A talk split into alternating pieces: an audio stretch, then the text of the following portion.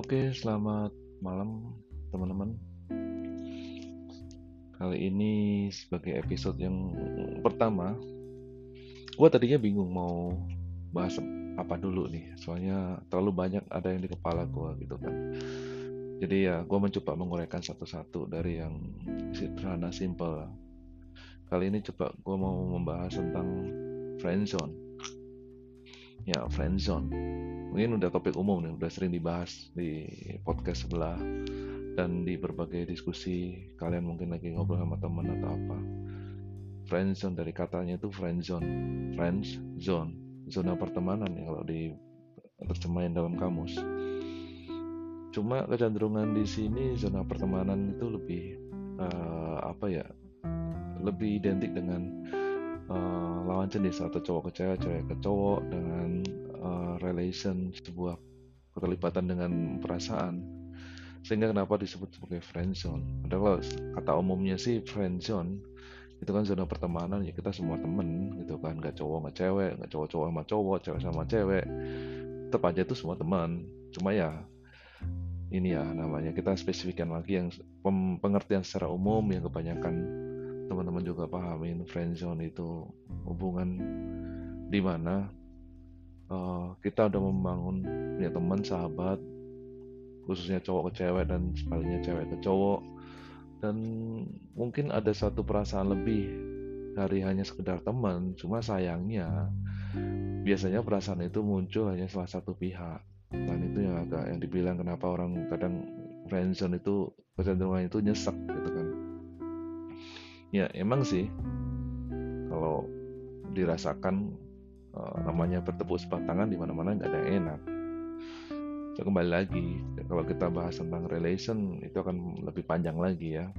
Cuma spesifik untuk yang friendzone ini kita coba uh, pikir kembali uh, mana yang lebih uh, lebih uh, apa ya lebih benefit atau lebih menguntungkan atau bukan menguntungkan ya uh, lebih ben, lebih tepat buat kita antara kita masuk ke sebuah relationship melalui friend zone atau dari temen kemudian muncul sebuah perasaan atau kita kenal dengan orang baru entah itu dikenalin atau random people dari aplikasi sosial media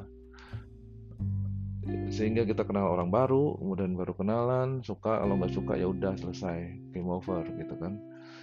Kalau friendzone itu kan nggak bisa kayak gitu. Karena kita dari udah diawali dari pertemanan yang udah dijalin ya cukup waktu lama. Sehingga untuk masuk ke step berikutnya itu ada dua challenge. Ada dua kemungkinan. Ya pertama ya yang pertama ya pasti ya lu merasain sendiri temen lu nggak kagak gitu kan. Lu ngerasain hal itu temen lu kagak gitu kan. Itu yang paling sering yang banyak terjadi itu kan. Kemudian yang kedua ya lu ngerasain kayak gitu ternyata temen lu juga ngerasain kayak gitu. Nah itu mah namanya udah udah pas ya istilahnya itu yang diharapin. Tapi kemungkinan seperti itu kan kecil banget. Bisa dibilang mungkin cuma uh, 10% satu banding 10 uh,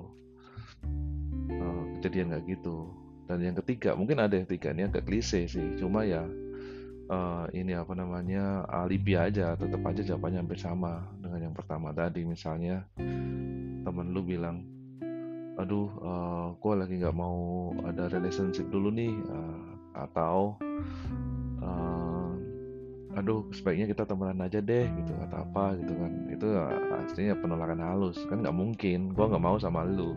Kan dia nggak mau nggak mau menyinggung perasaan kalian kan Nah, itu ya. Skip aja yang ketiga. Nah, sekarang kembali ke uh, option. Uh, apakah worth it kita masuk ke dunia friendzone atau enggak? Atau kita nggak usah sama sekali, jangan pernah ada kepikiran sama sekali masuk ke dunia friendzone. Mendingan ke random people yang baru, baru ketemu gitu kan. Masing-masing ada plus minusnya. Contoh kita lihat salah satu-satu ya. Kalau kita masuk ke dunia friendzone, uh, itu ada satu positifnya itu kita bisa menjadi diri sendiri. Dan itu sudah, udah pasti. Kalian pasti bisa bisa ngomong apa pun bisa manggil apa pun sama teman lu. Eh nyet eh uh, dud eh apalah uh, pret kampret atau apa gitu kan. Dan nggak ada hard feeling. Istilahnya nggak akan ada takut sakit hati atau apa artinya apa? Kalian bisa menjadi diri sendiri. Selain itu kalian juga bisa mengenal uh, teman kalian lebih lagi. Karena otomatis dia juga bisa menjadi diri sendiri. Itu kenapa? Udah terjalinlah friendship itu.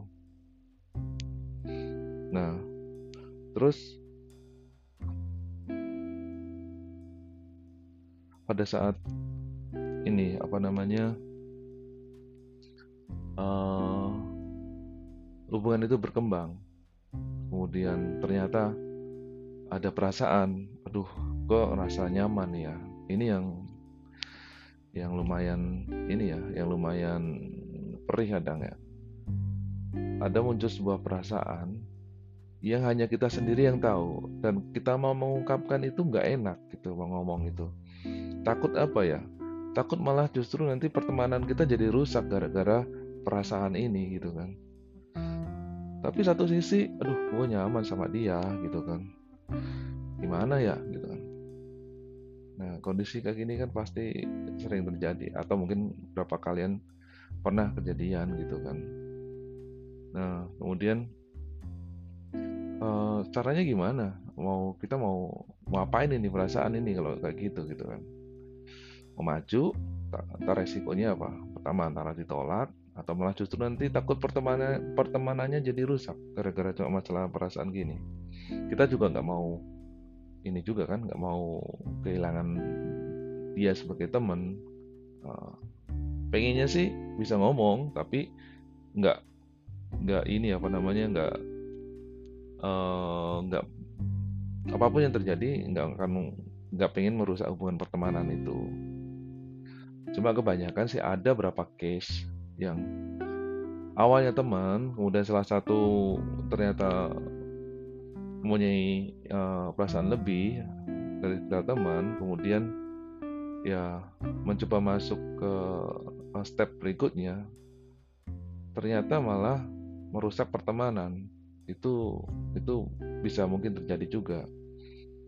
Atau banyak juga yang terjadi itu yang ya yes, oke okay. kalau kita temenan uh, temen itu juga menghargai perasaan kita. Dia juga tahu kalau kita punya perasaan sama dia dan seandainya dia nggak punya perasaan sama dia tahu dan paham gimana menyampaikan kita dan pertemanan tidak akan rusak. Nah itu bisa dikatakan teman yang yang benar-benar teman ya. Cuma kalau misalnya teman yang karena cuma kita punya perasaan lebih terus ternyata dia malah menjauh wah itu juga uh, cukup dipertanyakan juga gitu kan. Nah selama ini apakah mungkin dia ada motivasi yang lain berteman sama kita kita nggak tahu juga kan. Oke sekarang intinya kita mau kemanain gitu kan uh, perasaan itu. Apakah kita akan selamanya terjebak dengan kondisi friend zone kayak gini ya kan dan nggak mungkin juga kalian mau kan nggak ada yang mau atau mundur aja buang-buang jauh lah perasaan ini gitu kan. Karena uh, uh, nggak nggak ini apa namanya nggak nyaman juga maksudnya sepihak juga gitu. Tapi ada juga yang yang ya nyaman-nyaman aja jalan aja jalanin gitu kan. Ya dia dia cukup senang bisa dekat dan memberikan apa yang yang terbaik uh, dari dia yang punya buat temennya meskipun ya bukan apa-apa gitu kan.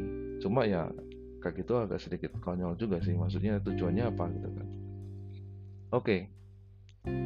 uh, eh, itu mengenai tentang friendzone sekarang sebelum kita bahas mana yang lebih lebih baik yang kita bandingin yang kedua yaitu uh, kita ini pertemanan uh, apa ya relationship yang klasik ya. Saya gue bilang klasik itu karena udah ada dari zaman dulu itu ya uh, kalian ketemu kenal atau dikenalin dari mana pun itu entah temen sekolah kuliah kerja atau temennya temen atau ketemu di jalan atau ketemu di aplikasi media sosial biasanya itu tuh ada muncul keteri, uh, ketertarikan mungkin dari awal fisik kemudian apakah dari obrolan dan sebagainya kemudian muncul perasaan. Cuma biasanya kalau yang model klasik kayak gini ini hmm, salah satu di antara di antara uh, kita uh, itu ada yang merasa jaim-jaim.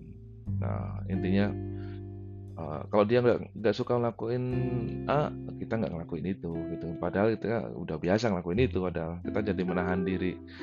Kita nggak uh, dia nggak suka uh, dia sukanya gini kita juga ngelakuin itu, padahal kita nggak suka ngelakuin kayak gitu, gitu kan. Itu kan artinya ya sebenarnya kita menjaim dan hanya untuk apa ya uh, ada unsur pencitraan sedikit lah.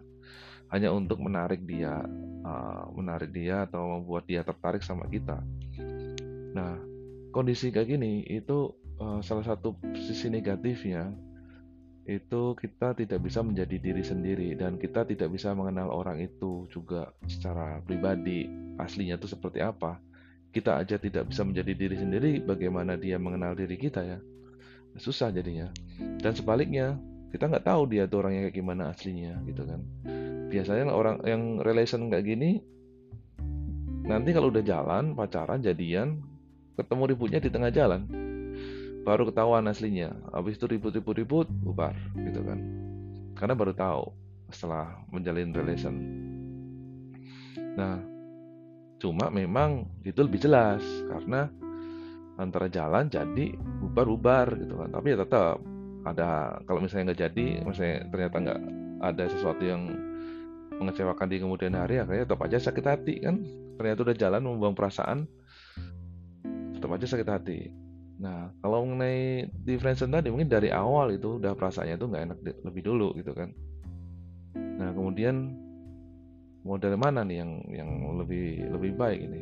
Kayaknya dua-duanya nggak ada yang enak gitu kan. Cuma biasanya hubungan uh, relationship itu dimulai dari di antara dua macam itu. Yang ketiga sih dijodohin itu di luar konteks topik kita kali ini ya.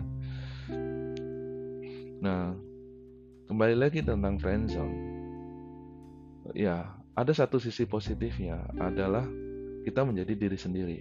Yang tadi ya klasik relation tadi agak jarang yang bisa menjadi diri sendiri dari awal gitu kan. Biasanya sih jaim-jaim dulu itu hampir 90% tuh orang-orang kayak gitu. Kalau udah kenal baru bisa jadi diri sendiri gitu kan. Setelah jadi diri sendiri ternyata beda orangnya gitu kan. Maksudnya nggak seperti apa yang kita gambarin apa yang kita harapin. Kalau friendzone kita udah tahu orangnya kayak gimana baik buruknya dia kayak gimana dan sebagainya kita udah tahu. Justru karena kita udah tahu jadi jatuhnya kita kayak semacam bisa menerima dia apa adanya gitu kan. Nah kembali lagi tinggal masalah yaitu challenge ya. Tapi kalau menurut gue sih ya tetap uh, ya ada ada baiknya. Mungkin friendzone tuh bisa salah satu uh, langkah positif meskipun ada challenge tapi hasilnya kalau hasilnya buruk pun nggak terlalu buruk-buruk amat gitu kan. Tinggal bagaimana kita bisa membaca situasi uh, dari teman kita ini untuk bisa uh, apakah bisa melangkah lebih lanjut? Atau mungkin mm, ngomong aja langsung to the point simple aja karena udah temenan harusnya udah nggak masalah dong. Nah, misalnya bisa bilang sorry ya gue mau ngomong selama ini ya gue tuh sebenarnya suka sama lu gitu kan ya. Tapi gue nggak main maksain misalnya lu harus suka sama gue tuh lu tetap temen gue dan sebagainya. Itu akan lebih enak kayaknya jadi ada step-step yang yang yang di, dilalui dari ya indikasi aja kalau kita tuh suka sama dia nggak hanya sekedar sebagai temen gitu kan. Minimal dia tahu dulu dan kita nggak memberikan beban ke dia untuk dia harus suka sama kita. Toh selama ini sama aja kan. Uh, kalian uh, berteman sama dia ya tetap aja uh, meskipun lu suka sama dia dan dia juga mungkin punya hal yang sama kenapa dia berteman sama lu juga juga pasti dia merasa nyaman juga sama lo ada hal-hal yang lain cuma kenyamanan itu kan ada masing-masing orang beda batasannya dan tentang uh, ini apa namanya uh, dari sisi atau sudut pandang yang mana gitu kan ada mereka membatasi oke okay, sebagai teman aja gitu kan nggak lebih gitu. mungkin ada poin-poin untuk personal relation mungkin dia ada poin tertentu yang uh, yang nggak nggak bisa uh, masuk ke kita ya itu kita hargai lah. Sama seperti kita menghargai dia juga. Kita juga gak, memak gak pengen memaksakan itu ke ke dia untuk mempunyai perasaan yang sama. Cuma kalau kita ternyata ya kalian beruntung ya misalnya ternyata dia berpikiran yang sama ya udahlah itu. Itu sudah bonus ya bonus dan hubungan itu akan jauh lebih bagus dan lebih lebih baik karena masing-masing diawali menjadi diri sendiri dan tahu kurang lebihnya satu sama yang lain. Nah, kayak gitu. Memang ada challenge ya ya untuk ternyata ada ada tantangan untuk kemungkinan apakah nanti teman kita malah justru berpikiran lain dan sebagainya. Itu bisa diatasi sebenarnya gimana kita menyampaikan.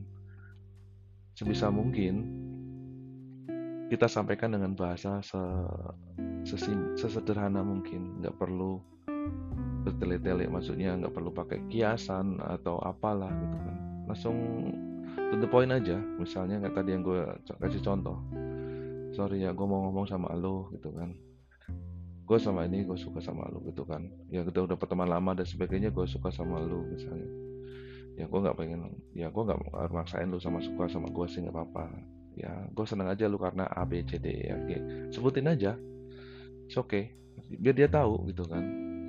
Dan dari situ uh, biar dia menilai dan kalau dia sebagai teman yang baik dia akan tahu memposisikan diri tanpa merusak pertemanan. Jadi nggak usah takut kalau pertemanan itu akan rusak cuma gara-gara uh, apa ya friendzone tadi. Karena itu suatu hal positif yang bisa dibangun dan kadang tidak bisa dihindarin kalau itu ada gitu loh. Dan siap-siap juga mungkin kalian ada salah satu yang mengalami pada posisi sebaliknya. Kalian punya teman ternyata dia suka sama sama kalian. Tapi ya kalian sih nggak pengen punya uh, relation lebih lebih jauh sama dia. Ya kalian harus pinter-pinter untuk bisa mengkondisikan diri dan ngomong baik-baik tanpa harus menyakitin dia. Dan satu hal yang paling penting, jangan pernah menjauhin dan merubah pertemanan pertemanan itu meskipun dia udah pernah menyampaikan perasaan atau dan sebagainya.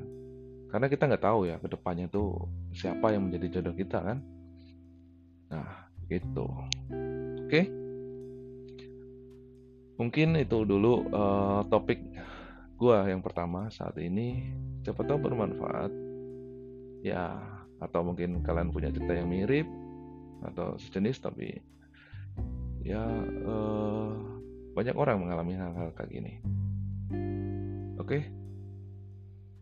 Sekian dulu eh, terima kasih yang udah masih bertahan nyimak. Dan silahkan follow untuk mendengarkan cerita-cerita berikutnya dan akan lebih banyak lagi konten uh, yang akan datang. Selamat malam. Terima kasih.